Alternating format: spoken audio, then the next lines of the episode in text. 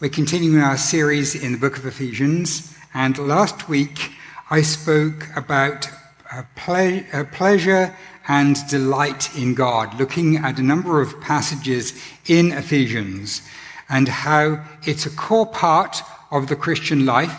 We all want more of it, but how do we get there and how we can have more? And so if you want to see that, it's online at our website. That's, I'm not going to, not going to give you any more right now about that.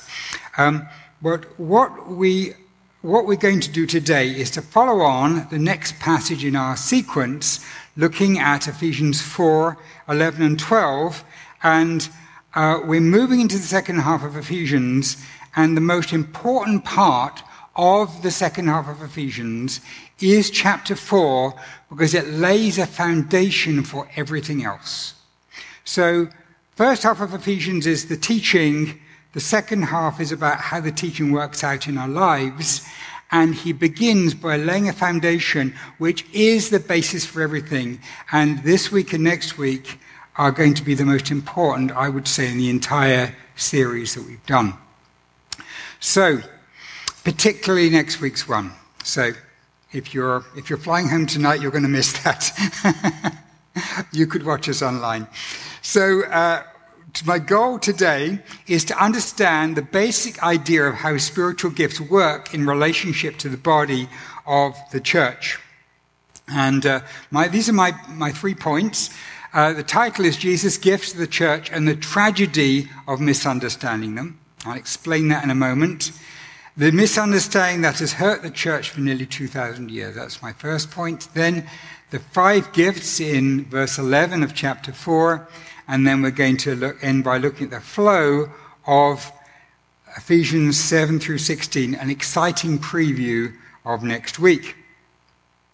So, um, let's look at the passage then, shall we, to start with. And I'm going to, I'm going to be taking the whole screen now, Peter, so if you can make it uh, for the live stream people so they can see me still. Now, to each one of us, grace was given according to the measure of Christ's gift. And then he quotes from Psalm 68. Therefore it says, When he ascended on high, he took the captives captive. He gave gifts to his people. He ascended, what does it mean? But that he also descended to the lower parts of the earth. The one who descended is also the one who ascended far above all the heavens that he may fill all things. Now, I spent quite a bit of time a few weeks ago looking at what those verses meant, particularly verse 10, the descended and ascended, and we saw how Jesus defeated the powers of darkness. He defeated all their ability to accuse us. He took away their accusations and stripped them, as is expanded in Colossians. And so Jesus has won the victory. And then verse 7, it picks up what it says in verse 7 in verse 11 about gifts. And I've highlighted that in blue there. He himself gave apostles, prophets, evangelists, shepherds, and teachers for the purpose of equipping the saints for the work of serving, for building up the body of Christ. So, this is the passage we're going to look at today, and particularly verses 11 and 12 are what we are going to concentrate on. So, uh, we let me just then look at. I'm just going to flip out of this big screen, looking back at the um, um, the verses we've got. Um, verse 11: He himself gave apostles, prophets, evangelists, shepherds, and teachers for the purpose of equipping the saints for the work of serving for the building up of the body of Christ. So, um, I'm going to ask you a question then. Um, who is building the church according to this verse? Who is building the church?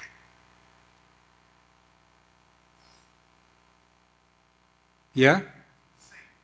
The saints. Is that, are there any other possibilities? You're, yeah? Christ, yeah, but from what it's saying in the verse here, that directly, obviously Christ is the one who ultimately is building, but through these verses. Now I want to uh, um, there are actually uh, three different options to that. Um, it could be that the apostles, prophets, etc., are building the church. It could be that we're to take the, um, uh, the saints, and it could be that their serving builds the church. But essentially, it's the choice between these, these gifted people and the saints building the church. And this is the million dollar question. And uh, if you are, if you um, are a strong adherent to the King James Bible today, I'm going to apologize because I'm going to make some criticisms of the King James translation. I'm sorry about that in advance. But it's the, what they call the King James comma, which is the problem. Now, this is the King James of verse 12. For the perfecting of the saints, and this is the, the purpose, that the gift of these five ministries is for the perfecting of the saints, for the work of the ministry, for the edifying of the body of Christ.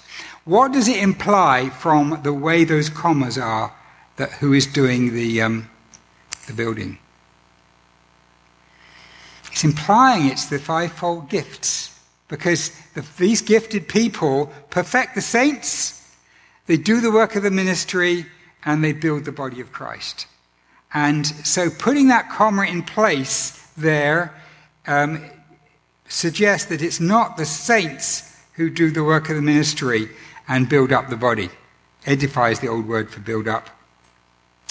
And um, actually, there's no punctuation in the Greek language. You have to determine how it's punctuated by the way the words work. Uh, Greek has got no commas. And if you take the commas away, you get for the perfecting of the saints for the work of the ministry, for the edifying of the body of Christ.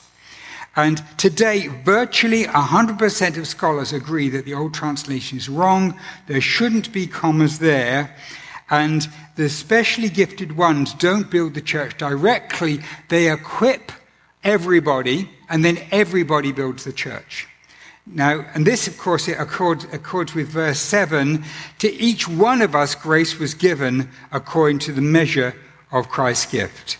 Sorry, I've marked that as verse 8. It's verse 7. Um, so, what, why is this important? It led to a top down structure in the church where you have a hierarchical structure where the average person just sits in, in the pew and they don't do anything more than give their money. They just come and participate and go. And the building of the church is done by the paid staff. You know, the, the leaders, the, the, um, uh, the clergy build the church. And you get two levels of Christians. You get the clergy and what they call the laity. And uh, all the work was done by the leaders. And sometimes they may feel threatened by gifted people who are not part of their, their, uh, their, their paid staff.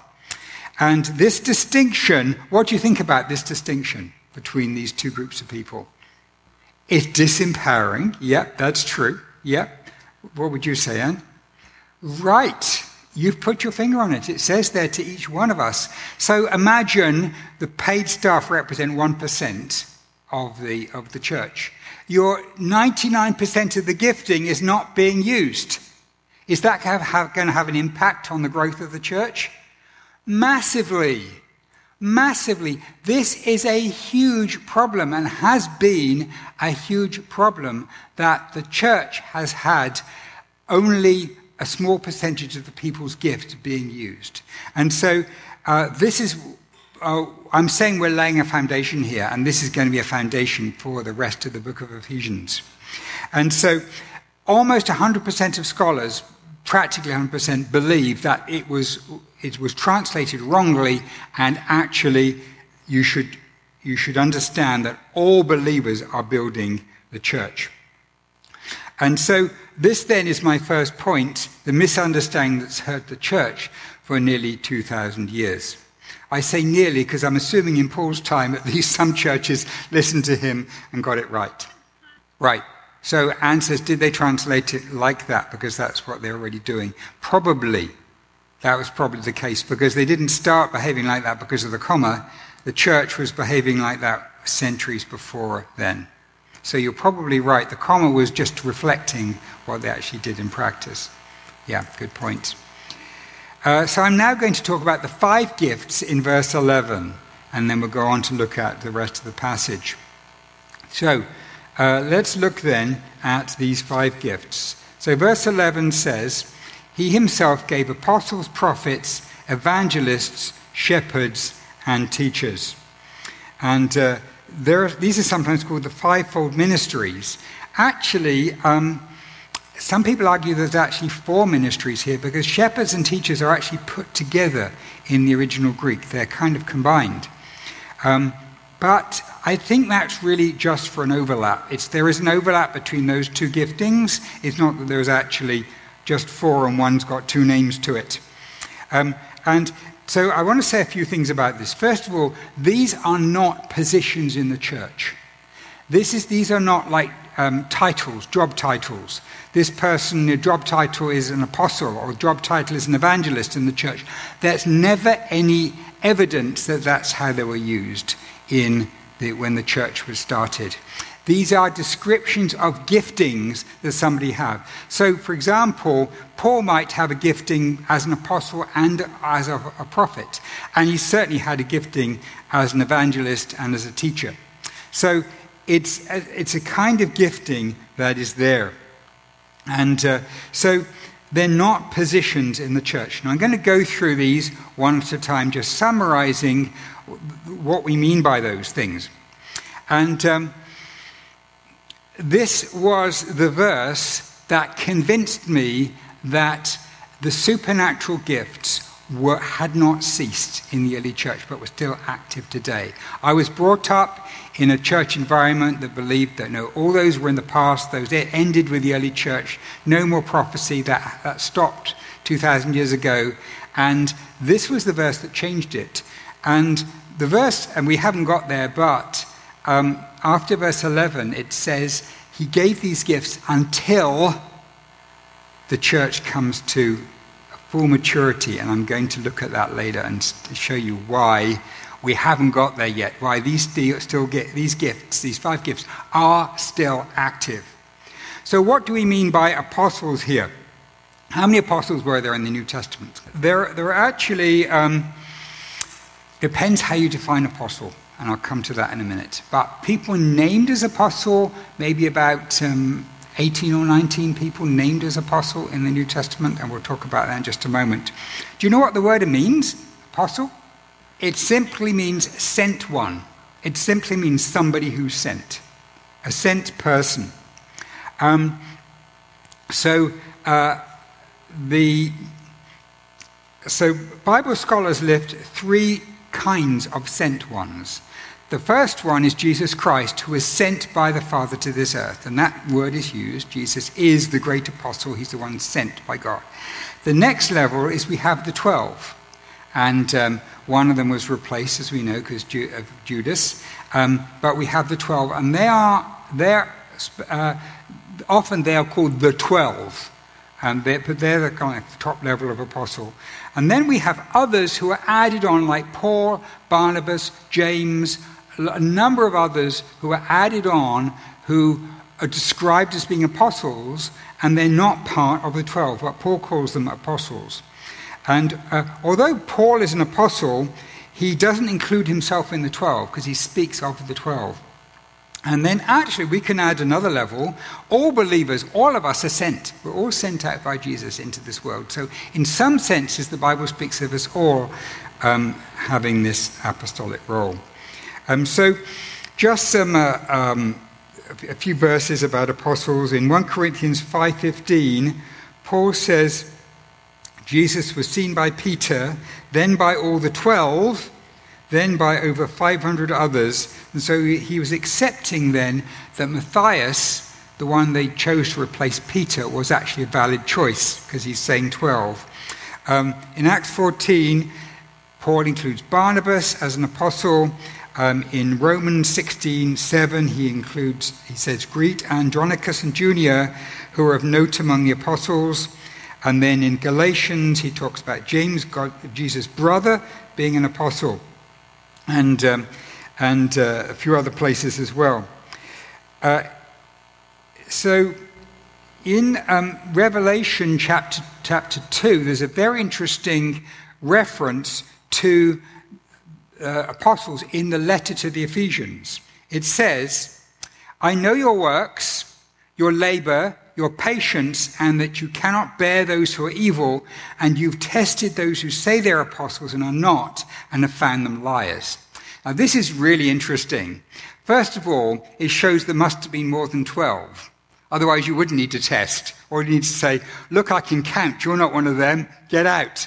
You wouldn't need to, you wouldn't need to test them. They're either in or they're out.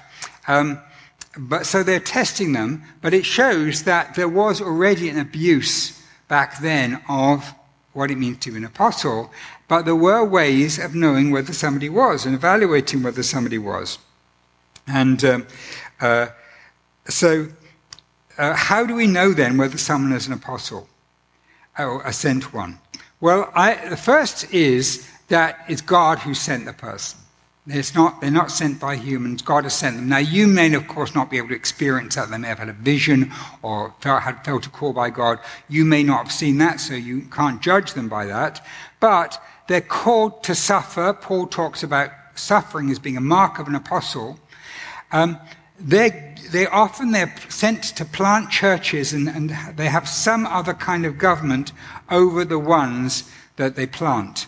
And so there's, um, there's an accomplishment that they've done, they've actually got, seen some fruit from the labor.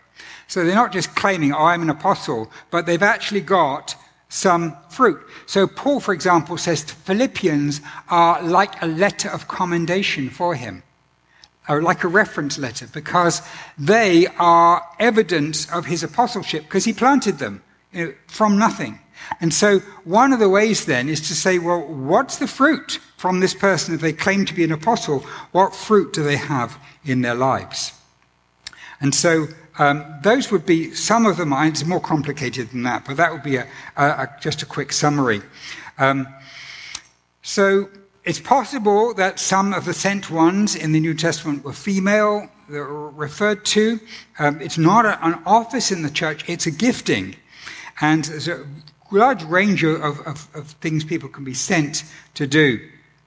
Um, so, uh, unfortunately, today we have these superstars in the church um, with their private jets, and they and you know they they consider call themselves apostles, and uh, they they don't match up with this what Paul says in terms of like being willing to pour his life out for for the, the Christ. It's not some sort of high, high level gifting and very wealthy position that they have. So I could speak a lot more about apostles, but I'm going to move on because we've got five of these things to cover. The next one will be prophets. Um, so can I ask you, can all, all Christians hear from God in some way? Yeah, all of us can. Jesus says, My sheep hear my voice. All of, all of us have got some, you know, we, we, God speaks to us. Um, but there are different levels of gifting that people have in terms of, of, of how clearly they receive from God. And here it's talking about a major prophetic gifting, something that's really very clear. In fact, not just a prophetic gifting, but they have, the, they have a, a gifting of training others up into that ministry.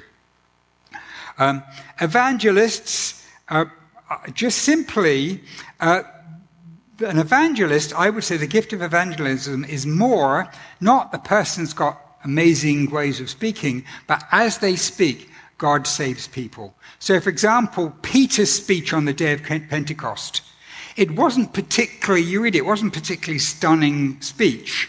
So, what happened? Well, the Spirit worked in the hearts of the people. And just like they said, What should we do? And there were thousands saved. So, I would say the gift of evangelist is not so much in the person, but it's the fruit that God brings through them. He's chosen them to bring fruit. And part of their job then is to train up other evangelists and to train them and to give them this gifting. Uh, so, and once again, um, uh, there are um, different levels of this uh, in, in the Christian church. Now, the next one it mentions is pastors, literally, it's shepherds. And we commonly use that name, don't we? Um, just some Anne said earlier, introducing somebody, that I was the pastor of the church. Did you know this is the only time in the New Testament the word pastor is used of a, of a person, of a particular role? The only time. Um, there's sometimes people are told to shepherd the flock, but this, this so it's um, actually a, a, a role rather than a title. It's a kind of thing that you do to pastor. And this is important because all of us should be pastoring in some way. We should all be shepherding. We should all be caring for those around us. And uh, so, so um, I would say the, the gift of pastor or gift of shepherd is the one who has got a specific insights into how this can work, how we can care for people in the flock and can train others to bring to do that role. Um, so, uh, in any church, you need many people doing this. You can't have a single shepherd in a church. You need lots of people shepherding and watching out for one another. And the last one we have is teachers, and teaching, of course, overlaps with shepherding because what does a shepherd do with their sheep? They have to feed them. One of the most important things a shepherd has to do. And so the idea of feeding and, and caring for do overlap. And uh, so um, this role of, of teacher is going to be expanded quite a bit more in the next section of the letter. So I've done a very quick run through there of those five giftings. The most important thing, though, that I want to emphasize is the giftings are not for themselves, but for the body. The primary purpose is the people, gifted people, should be multiplying their gifts in the body, training up others, raising up others in that gifting, and that is what their role is. And you can see how Paul would, would just about always take someone with him uh, to help him, to assist him, to train up people like Timothy and Silas and Barnabas and others, train them up so that they could be raised in their, up in their gifting. So um, we've looked at the misunderstanding, we've looked at these five gifts, and what I'd like to do now is to spend a little bit of time looking at the rest of this passage in um, going on from 7 through to 16. And uh, I'd like then to um, look at what these verses say. So we're going to move on now to um, verse 12, actually. Here we go. So, this is the purpose of the shepherds, the, these ministries. For the purpose of equipping the saints for the work of serving, for the building up of the body of Christ. Now, you see, I've color coded this. Next week, you're going to get this on a handout. Because this is a beautiful precision piece of poetry that Paul has written. We've seen this before in Ephesians, and this is an exquisite example of how he's formulated this foundational truth, just like a gem. And so we begin with building up the body of Christ, and we're going to end there with the body being built up in love.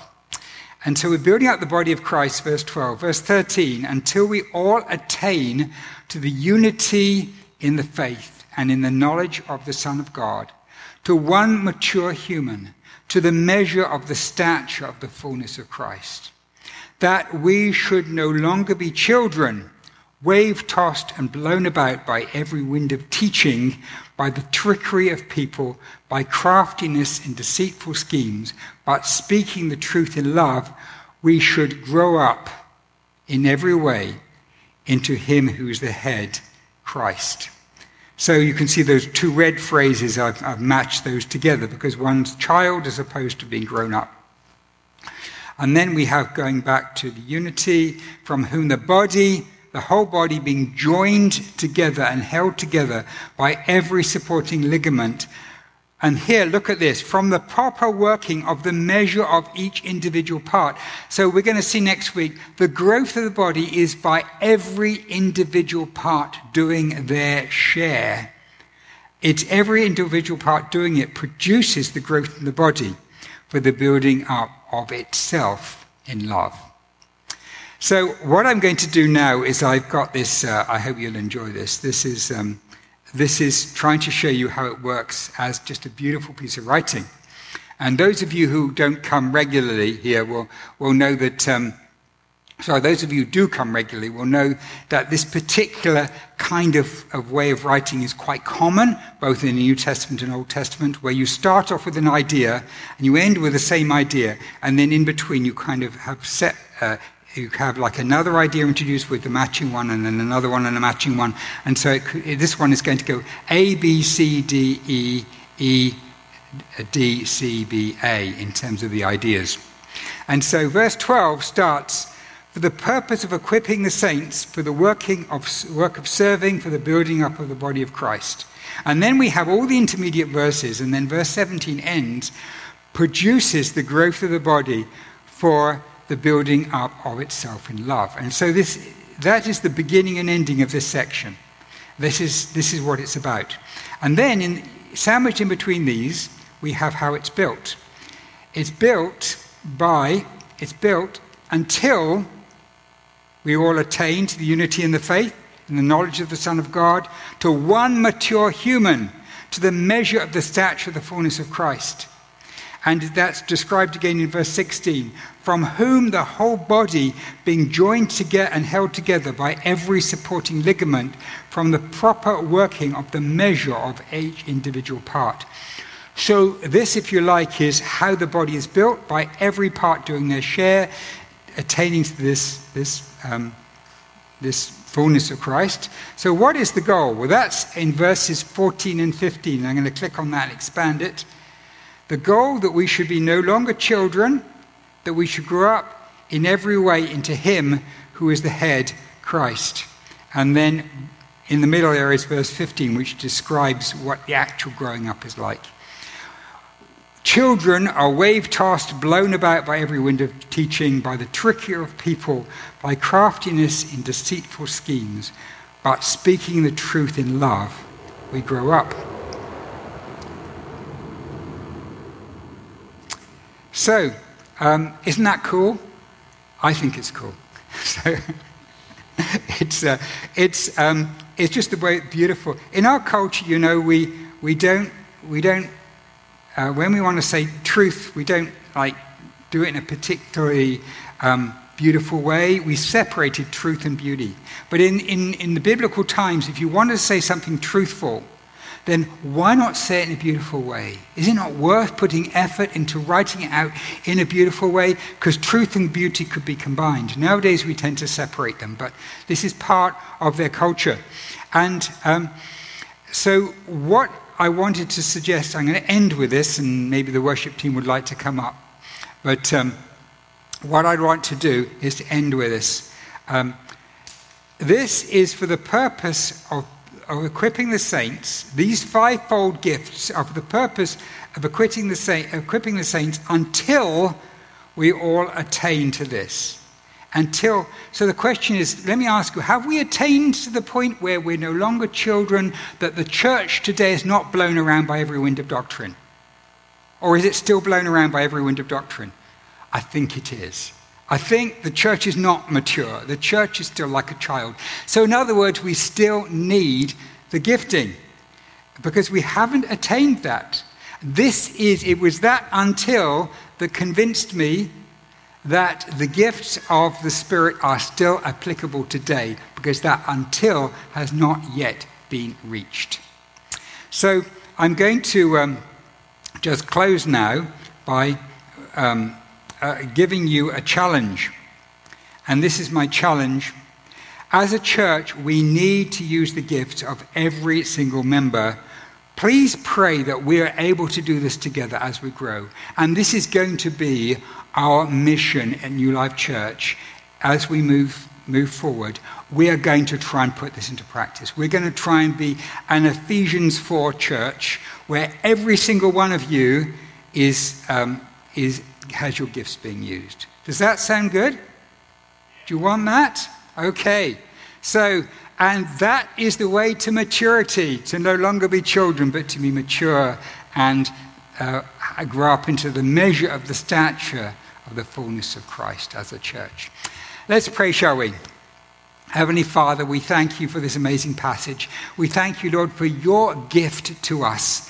Lord, we pray you will help us to understand how we to use this gift and how each one of us are to use our gifts. Lord, show us what our individual giftings are. And Lord, help us as a church provide the development and training we need so we can be obeying the, the plan that you've laid out in these verses. We bring this to you, asking for your strength in Jesus' name. Amen.